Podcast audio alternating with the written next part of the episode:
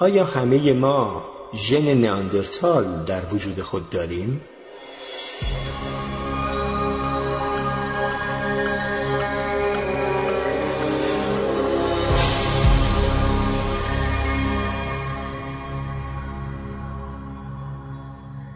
من عاشق نیاندرتال ها هستم و از قرار معلوم اگر چند هزاری پیش زندگی می کردم به معنای واقعی کلمه عاشق یک نیاندرتال می شدم.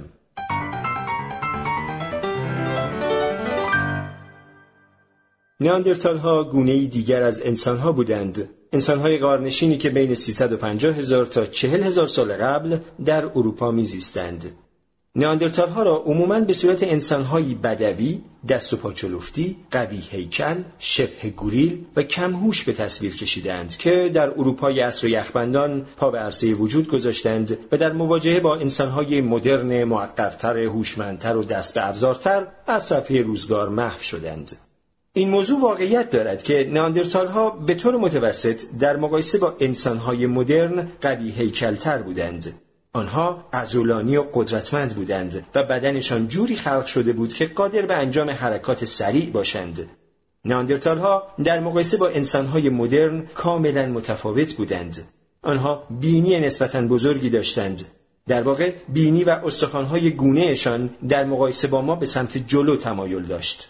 سینوس های بزرگترشان احتمالا طراحی شده بود تا هوای تنفس شده را گرم کند که در آب و هوای سرد حاکم بر دوران انسانهای نخستین یک ضرورت محسوب می‌شد.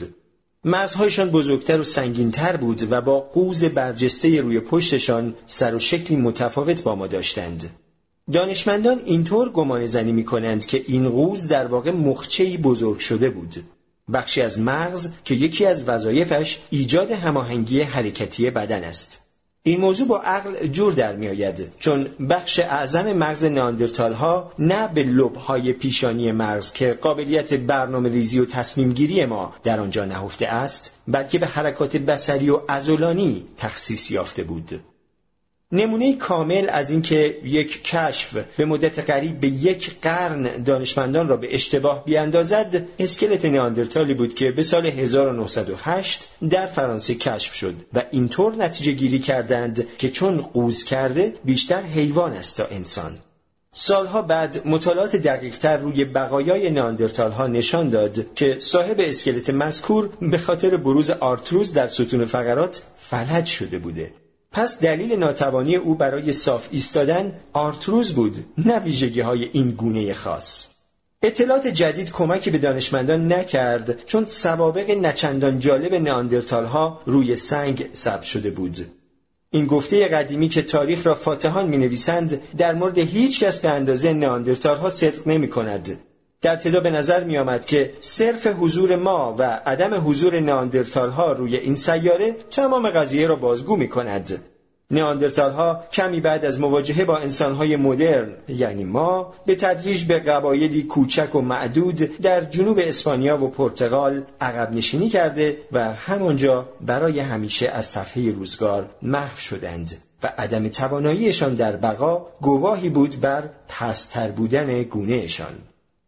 نیاندرتال ها یک گروه خواهر هم دارند موسوم به دنیسووا گروهی مرموز و هم اصر ناندرتال ها بین صدها تا ده هزار سال قبل که به تازگی کشف شدند و از قرار معلوم موفق شده بودند ژنهایشان را پخش کنند. البته ظرف 25 تا 30 سال گذشته تصویری که ما از نیاندرتال ها داریم به طرز چشمگیری تغییر کرده تا جایی که وجوه تشابه ما و آنها بیشتر مشهودند تا وجوه تمایزمان نیاندرتال ها از لحاظ فرهنگی همیشه در مقایسه با انسانهای مدرن عقبتر بوده اند.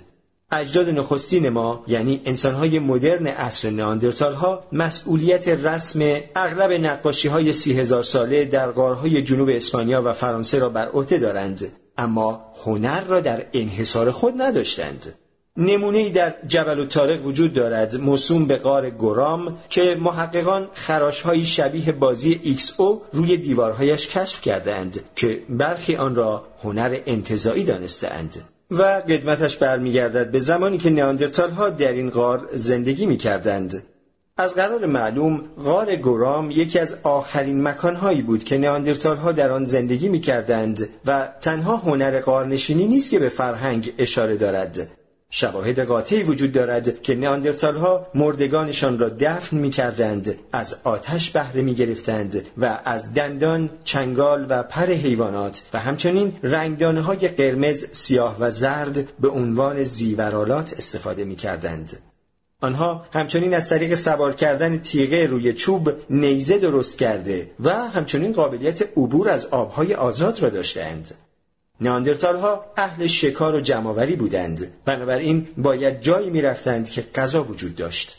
محققان با تحلیل شیمیایی ذرات ریز غذای بجامانده در پلاک فسیل دندانهای نیاندرتال ها توانستند شواهدی حاکی از رژیم غذایی آنها کشف کنند. نیاندرتال ها دامنی وسیعی از مواد خوراکی را مصرف می کردند که بخش اعظم آن را گوشت تشکیل می‌داد. در نواحی کشف بقایایشان استخوانهای حیوانات سلاخی شده به وفور یافت می شود. اما شامل سبزیجات هم بوده است. تحلیل شیمیایی اسکلت معروفی که در سن سزار فرانسه کشف شد حاکی از این بود که صاحب اسکلت و اهالی قبیلهاش در مقایسه با رقیب اصلیشان کفتارها کمتر به شکار گوزن و بیشتر به خوردن کرگدنها و ماموتهای پشمالو اقدام می کرده اند. سهم آنها و کفتارها از باقی شکار گوزن و اسب پنجاه به پنجاه بود. همچنین سرنخهایی وجود دارد از اینکه نیاندرتال ها از برخی گیاهان برای مقاصد درمانی استفاده می. والریوس گایست دانشمند کانادایی بهترین نتیجهگیری را در این باره کرد که نیاندرتال ها چطور می توانستند بزرگترین پستانداران عصر خود را شکار کنند کرگدن ها و ماموت ها نوک نیزه نیاندرتال ها برخلاف نیزه های دقیق و ظریف اجداد ما زمخت و سنگین بود قابلیت پیشه‌وری نیاندرتال ها در مقایسه با مهارت های بدویشان معمولا نقص به حساب می آید. اما گایست اینطور ادله می آورد که آن نیزه های زمخت برای انجام کار کاملا مناسب بوده اند. او ادعا می کند که نیاندرتال ها برای شکار حیوانات از درگیری رو در رو بهره می گرفتند و برای انجام کار دو نفر کفایت می کرد. یک نیاندرتال با احتیاط از جلو به حیوان نزدیک می‌شد و حواسش را پرت می کرد و در همان لحظه شکارچی شماره دو از پهلو به حیوان نزدیک شده و موهای تنش را می گرفت. ماموت ها و کرگدن های آن دوره موهای بلندی روی بدن داشتند و نیاندرتال ها از دست های قوی، انگشتانی کشیده و پرزور و سرانگشتانی پهن برخوردار بودند. حیوان به واسطه چیزی که به پهلویش چسبیده بود آزرده می‌شد و تلاش می‌کرد خود را از شر آن خلاص کند شکارچی شماره یک از این حواس پرسی بهره می برد و نیزه را توی بدن حیوان فرو می کرد. نیزه های باریکتر و سبکتر که اجزاد ما ترجیحشان می‌دادند بیشتر برای پرتاب کردن مناسب بودند و در درگیری تن به تن احتمالا به واسطه برخورد با استخوان حیوان می شکستند. به این ترتیب دو نیاندرتال در درگیری نزدیک قادر بودند کار پنج انسان مدرن در درگیری از فاصله دور را انجام دهند. گایست سبک شکار نیاندرتال ها را به کار ماتادورهای میدان گاو سواری تشبیه می کند که وظیفه پرت کردن حواس گاو را بر عهده دارند. در واقع الگوی شکستگی استخوانها در اسکلت نیاندرتال ها کاملا شبیه آسیب است که ماتادورهای میدان گاوبازی امروز تجربه می کنند. مورد مطالعاتی به سال 1995 شکستگی استخوان بین انسانهای ساکن نیویورک و لندن، سرخپوستهای چند صد هزار و چند هزار سال پیش، ها و های میدان گاف سواری را با هم مقایسه کرد.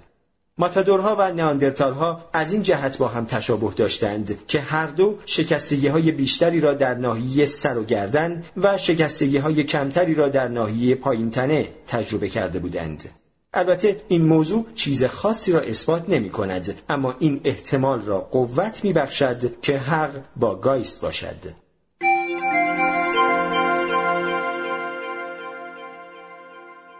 اینکه آیا نیاندرتال ها از زبان برای برقراری ارتباط با یکدیگر استفاده می کرده اند یا نه موضوعی بحث برانگیز است. نظریه های ابتدایی حاکی از این هستند که آنها منقرض شدند چون سازوکار مغزی لازم برای اختراع زبان کلامی و اشاره را نداشتند و در نتیجه قادر به رقابت با انسانهای مدرن پیشرفته نبودند.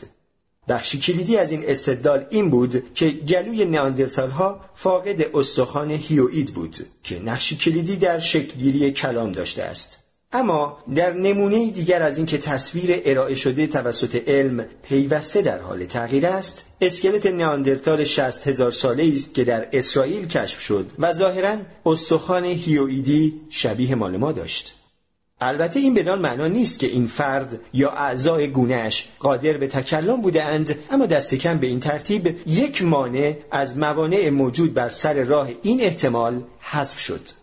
متاسفانه کلام هیچ رهد اثری در فسیل ها باقی نمی‌گذارد.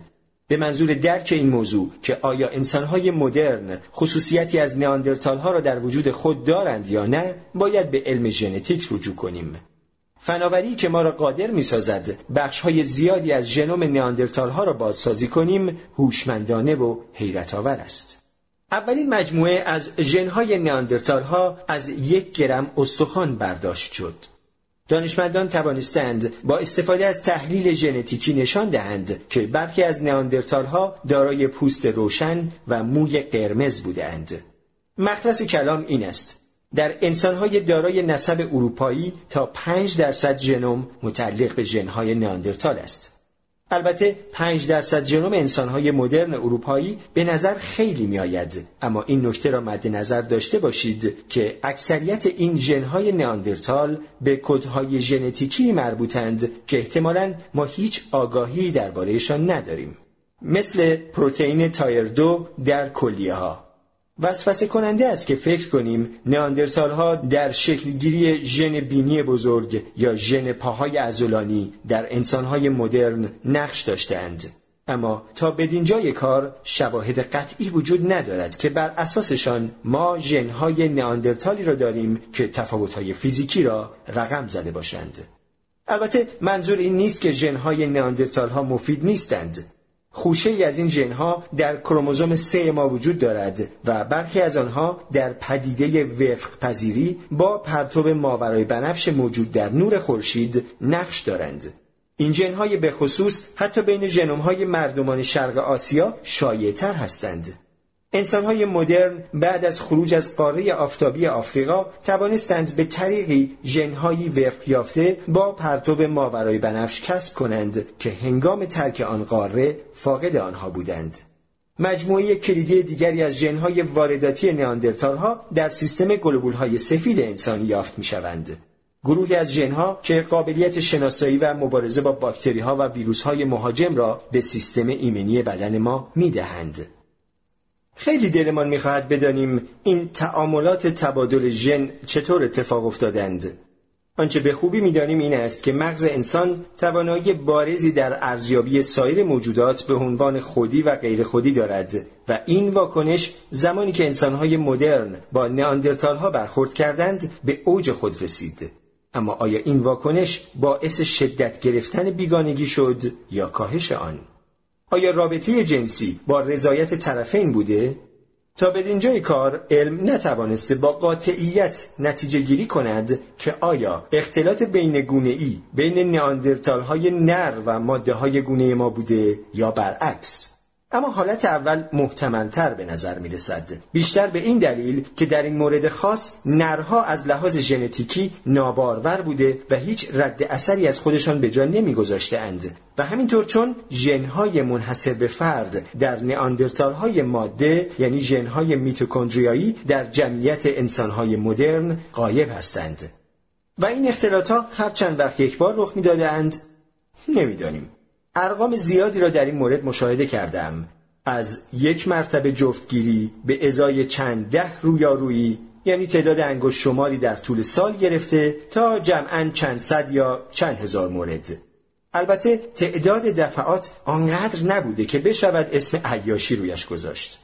اما از قرار معلوم به تعدادی بوده که شواهد ژنتیکی از خود به جا بگذارد که بیش از چهل هزار سال به قوت خود باقی بمانند. سوای اینکه تعداد دقیق این اختلاط های جنسی چقدر بوده از یک موضوع اطمینان داریم. تفکر اینکه نیاندرتال ها هر زنی را از هر گونه ای می‌دیدند از مو گرفته و کشان کشان به غار خود می بردند افسانه بیش نیست. برای اینکه چنین چیزی را باور کنیم به چه نوع شواهدی نیاز داریم؟ یک اسکلت دست با موهای بلند باقی مانده بین انگشتانش؟ ریز شکستگی های پیوسته روی جمجمه نیاندرتال های ماده؟ چون این شواهدی موجود نیستند. اولین اشارات به این ایده برمیگردد به قرن نوزدهم. شخصی به نام اندرو لنگ مفسر و نویسنده پرکار در بسیاری از زمینه ها درباره زندگی کوچنشینی در اروپا همزمان با اتمام عصر یخبندان نوشت. او این حرفها را داشت که درباره آن دوران بگوید. در هر غار بزرگی چندین خانواده کوچک زندگی می کردند که همگی با نام مادرشان نامگذاری می شدند. مردها مطابق با رسوم ازدواج آن دوره زنها را از نواحی دوردستی مثل مارسی و جنوا گرفته به سرشان ضربه زده و آنها را کشان کشان به غار می بردند. این مطالب به طور مستقیم از ذهن یک فرد خیال پرداز به آگاهی عمومی راه پیدا کرد. لنگ به سراحت نگفت که این توصیفات درباره نیاندرتال ها بوده هرچند که نیاندرتال ها در آن دوره کشف شده بودند. اما وقتی اطلاعات نیاندرتال ها بین مردم شایع شد به راحتی می‌شد آنها را در این سناریو گنجاند. سالها طول کشید تا این تفکرات باطل شوند و به همه اثبات شود که اینها فقط در کارتون های بچه ها وجود دارند.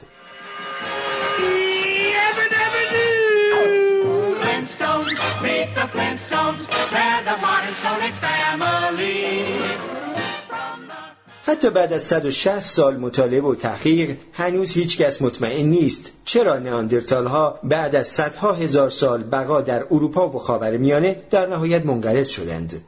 دیدگاه مرسوم که البته امروز تا حد زیادی منسوخ شده این بود که انسانهای مدرن آنها را کشتند که انصافا این کار از انسانها ساخته است. و این موضوع هم حقیقت دارد که زمانبندی رسیدن اجداد ما به اروپا کاملا دقیق نیست. جدیدترین تکنیک های قدمت شناسی حاکی از این هستند که انسان های مدرن حدود 45 هزار سال پیش به اروپا رسیدند و نیاندرتال ها اگرچه به خوبی آنجا سکنا گزیده بودند تا 5 هزار سال بعد از صفحه روزگار محو شدند.